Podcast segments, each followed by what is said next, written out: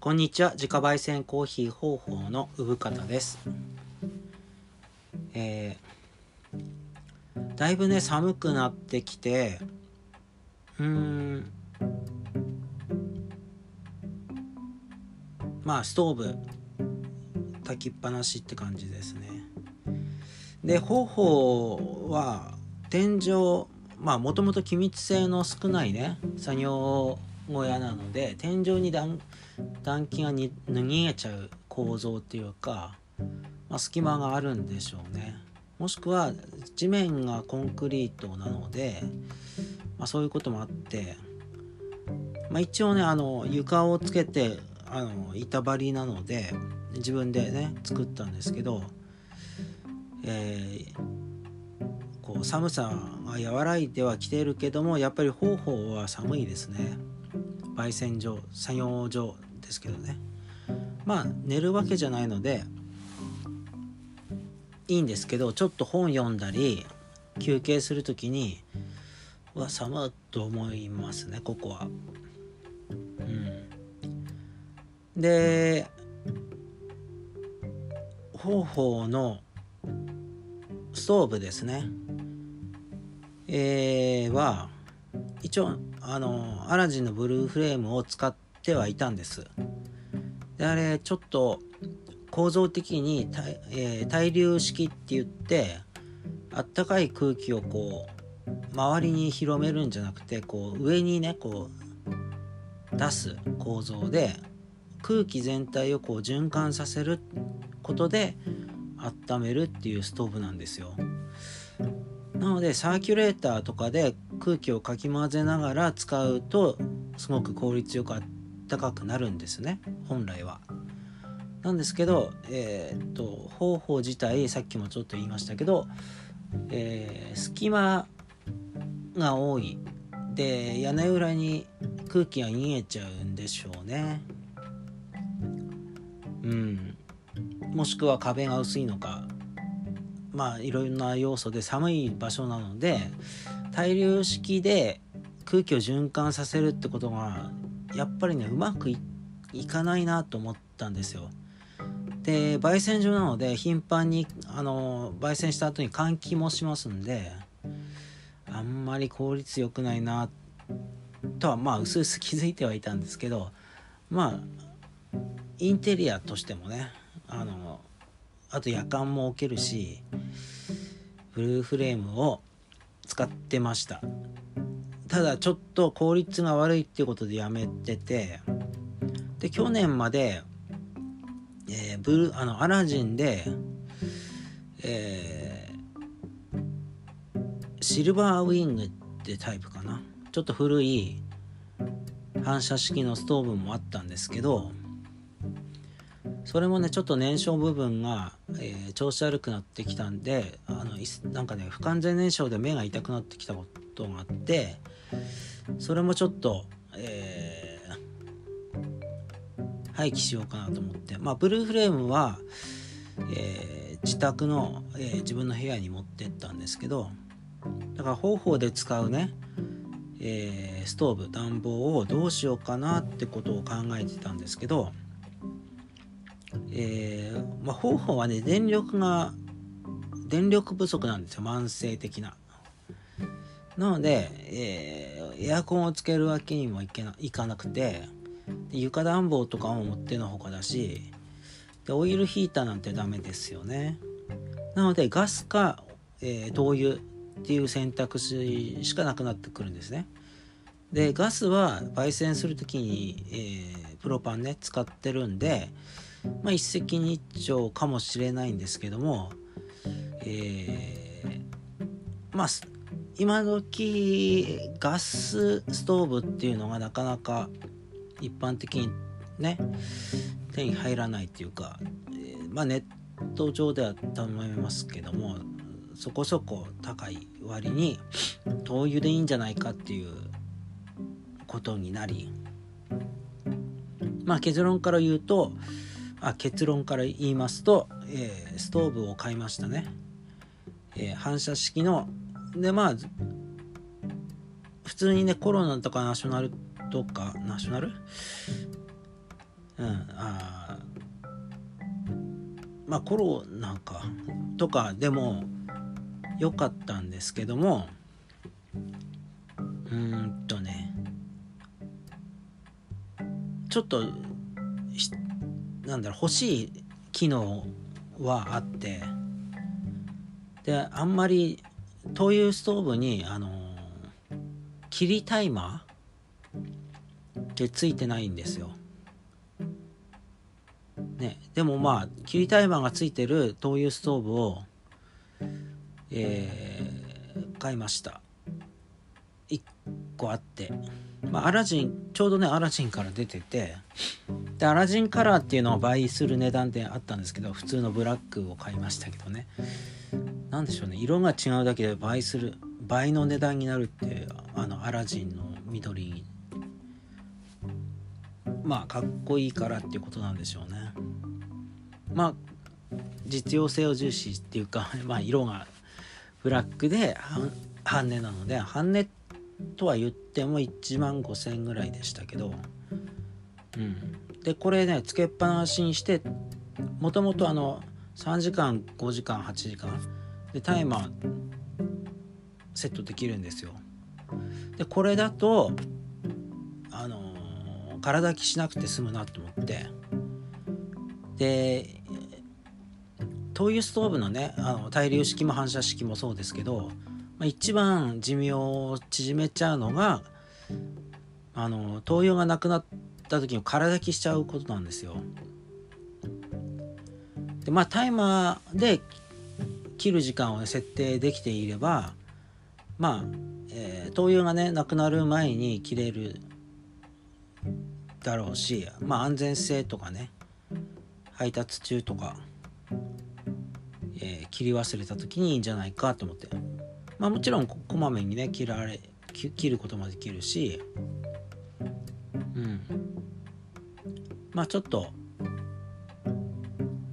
オーソドックなタイプではあるけどもえっ、ー、とストーブをアラジンのね切りタイマーがついたやつ。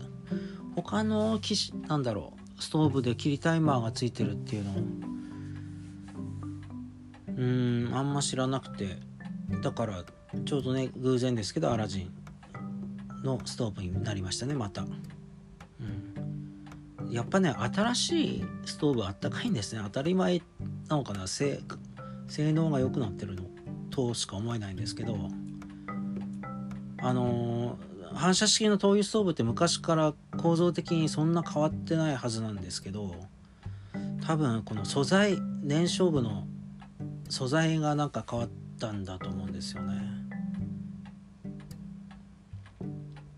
うん。まあ、えー、ストーブ炊いてますね。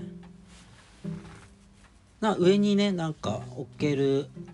感じなので加湿とか料理とかしながらできそうですよね。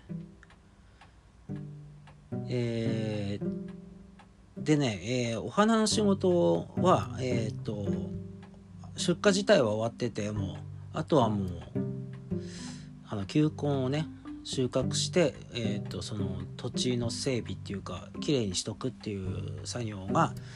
今年いっぱいね、やるんですけども、今ちょうどその球根を寝かしてる時期なので、ちょうど空いてるんですよ。なので、ちょっと本を読んだりする時間があって、たまたま。うんなのでちょっとストーブは必須でしたねはいまあストーブ話はこんなとこですけどえっ、ー、とさっきまで、えー、ダーニングをしてましたね。話変わりましたけどえっ、ー、とまあここ数日夕方の散歩とかえー、手袋はね必須なんですよ。ただあの本気で方法ね、はい、本気で寒い時期は本当に、えー、氷点下とかになる時は、えーまあ、ちゃんとした手袋を使わなきゃいけないですよね。えー、まあ靴も含めてちゃんとしなきゃいけない時期がまあ少ないですけどあって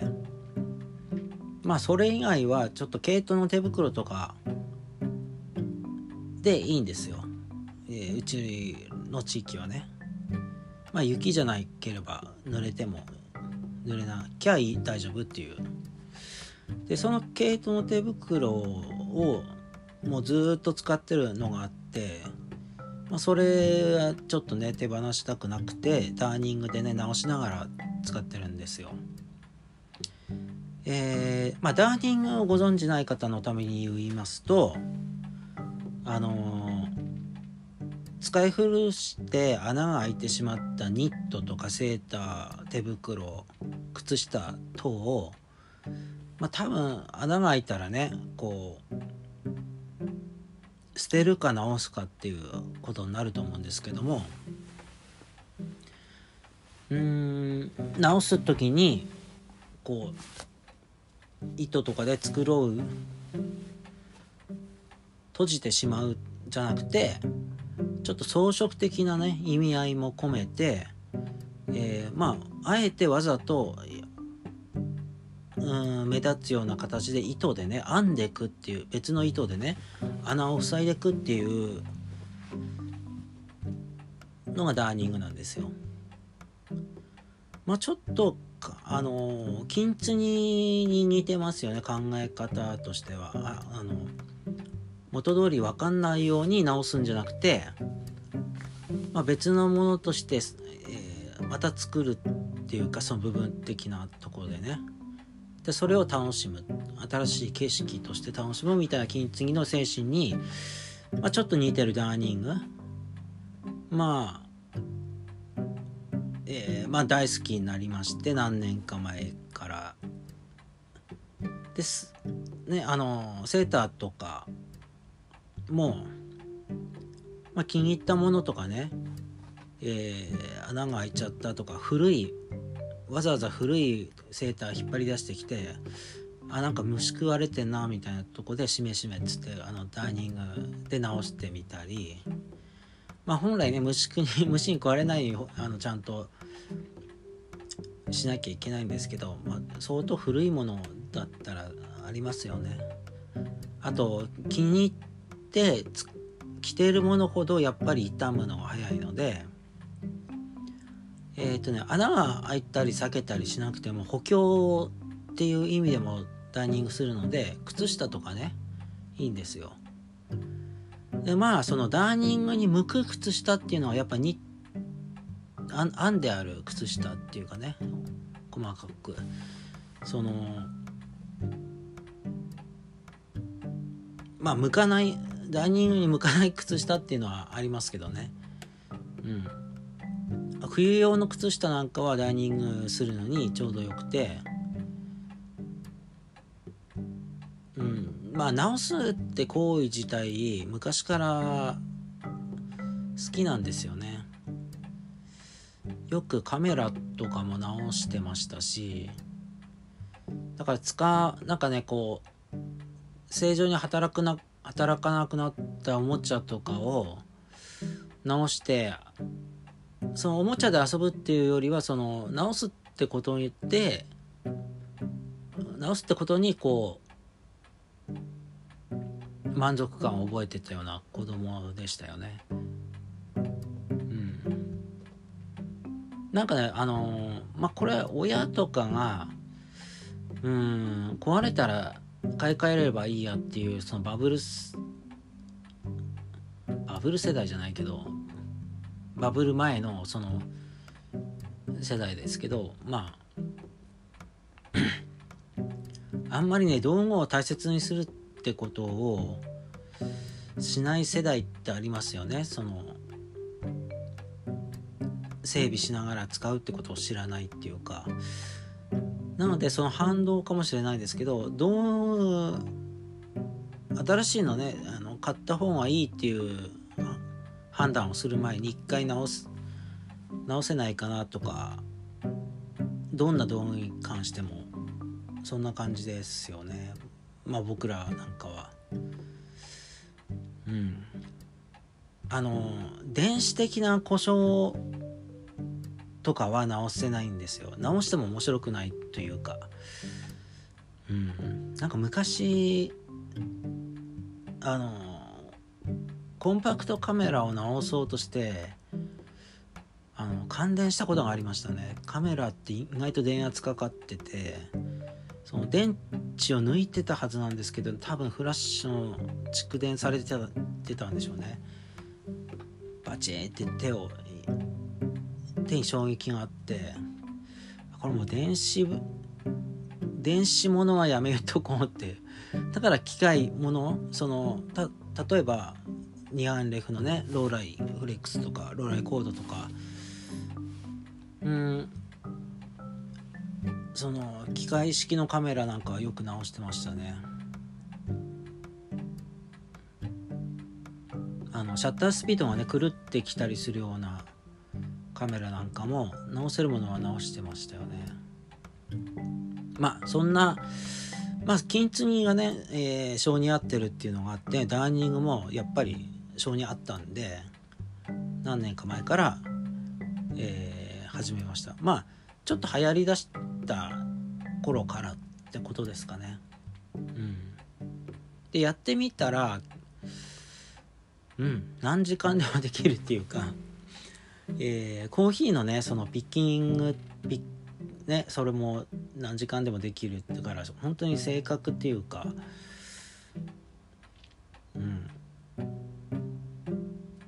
でまああのラジオのポッドキャスト等々のこのページのね最初の写真置ける場所に今日ダイニングで直した写真ちょっと置いときますけどね。えー、はい。まあやってましたっていうご報告ですかね。えー、っともうちょっとじゃあ喋るか。あまあこんぐらいにしときましょうかね。うんなんか最近ちょっとねだらだら喋るの良くないなと思っててやっぱり2 3 0分で終わるのがいいですよね。えー、っと昨日の録音なんてほんと良くないなと思って。うんあのー、誰がね、あのー、聞いてるかっていうのは全然わかんないんですよこちらからはね。えー、誰がどういうふうに聞いてるかっていうのはわかんないんですけどえー、っとね何人聞いてるかっていうのはこっちに表示されるんですよ。でまだまだねあの数的に、えー、少ないんですけどだから続けてこうかなっていう中でやっぱりねあのリスナーが1人減ったっていうのは露骨に昨日の録音で出るとあやっぱりちゃんと喋んなきゃなっていう気にはなってますね。うんあのー、何かしらにその特化した専門的な話をこうマニアックな話をしたいわけじゃないんですよ実はね僕は。あの方法の中でその空気っていうかそういうのを流せたらいいかなっていう。まあお客さんがねこうまあ楽しんでコーヒーを飲んでいけるような空間ってところで、えーちょっとしゃべまあ天使として喋りたいかなっていうだけであってまあえー、実はねその対面でこう会話でね、えー、ゲストを交えて喋るのが一番なんですよ。えー、なんかこう自分が、ね、考えるんじゃなくてこう会話としてポンポンポンとこうやり取りがねキャッチボールができるはずなので。でねそれを、まあ、依頼はしてるしたんですけどちょっと断られたり、うんえー、してましたししましたけどね。まあそのうち物好きな方が、えー、ラジオ出演してもいいよっていう。まあそういう時に、えー、機会があったらやれたらいいかなと思ってます。そしたらね自分からこうまあ、自分の場所方法の空気を伝えるっていうことプラス、まあ、お客さんの視点から方法を伝えられるのかなっていう気になってますね。うん、はいまあじゃあ明日は、えー、また読んだ本の話ですかね。うんします。あえっ、ー、とですね、えー、まあ、コーヒーのことちょっと最後に言いますと、えー、現在、えー、出してるブレンドの風呂山ブレンドと土用薬、えー、星降るブレンド2種類ありますけどブレンドに関してはね、えー、他は、えー、シングル豆です。で、えー、自分私が、えー、美味しいなと思える焙煎具合で、えー、出してますね。でお客さんによってまあなんだろう朝入りこんぐらいがいいっていうことに対しては、えー、まあ、極力答えたいなとは思ってるんですけど、まあ、その場でそのわざわざ作るってことは対応しなくてあの基本的には僕が提供した美味しいと思えるものをこう飲んでいただきたいなっていうことで自分の焙煎具合っていうところを楽しんでいただけたらなとは思ってますね。はい、それでブレンドが2つあってそのうちの1つねあのメインのメインっていうかあの最初に作ったブレンドの、えー、風呂山ブレンドに関してえっ、ー、とねベース豆の一つとしてブラジルを使ってるんですけども、うん、あの土親コシフルブレンドにはあのブラジル等々全然使ってなくて、まあ、古山とは全然あのテイストの異なるね、えー、まあ、ベクトルの違うブレンドコーヒーなんですけども、まあ、古山ブレンドに関して今ねちょっと、えー、まあ、ブラジルそうベースとなってるブラジル豆をあのカルモデミナスにしてます。でカルモデミナスっていう豆じゃなくてブラジルの豆のカルモデミナス農園で作られたちょっと等級的にあの旧クラスっていうかハイグレードな豆がまあずっとあの提供できていたんですけどもえっ、ー、とまああ仕入れた分がそろそろうーんどんぐらいかな今年か来年の頭ぐらいには、えー、なくなるのでまあ、えー、そのブレンドのブラジルに変えて今カルモデミナスでブレンド豆ブレンドねコーヒーを作ってます。えっ、とまあというのはちょっとうんなんだ。リッチな豆なのでまあそこの風味とかをブラあのブレンドで使うことでまあいつもねブラジルとあの味とか風味とかね変わってくるのでうんまあちょたまあ楽しんでお客さんにね楽しんでもらいたいっていうのが一番あってでブレンドにも使ってみたらその楽しみがね増えるんじゃないかと思って使っています今はね、えー、しばらくそれでいこうかなってあのっていうのは古山ブレンドが一番出るコーヒーなのであのあのブラジル豆同じブラジル豆ですけどカルモデミナス農園で作られたコーヒー豆をちょっとブラあのブレンドに、えー、加えて今まあ味がね劇的に変わるっていうんじゃなくてほぼ一緒ですけどちょっと、えー、風味とかねリッチなところが出てくるので、まあ、そこを楽しんでいただきたいなっていう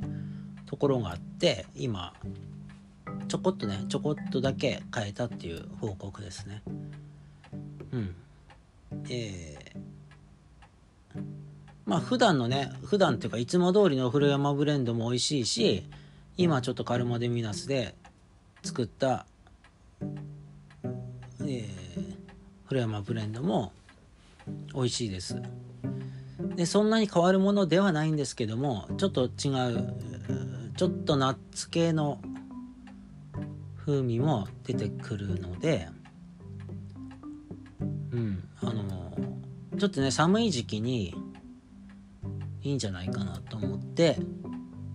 まああとカルマデミナスっていう豆をちょっと最後に楽しんでいただきたくて使うことにしました。はい。まあそういうことです。えー、ちょっ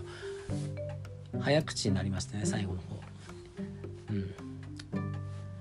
ん。はい。えー、ではまた明日。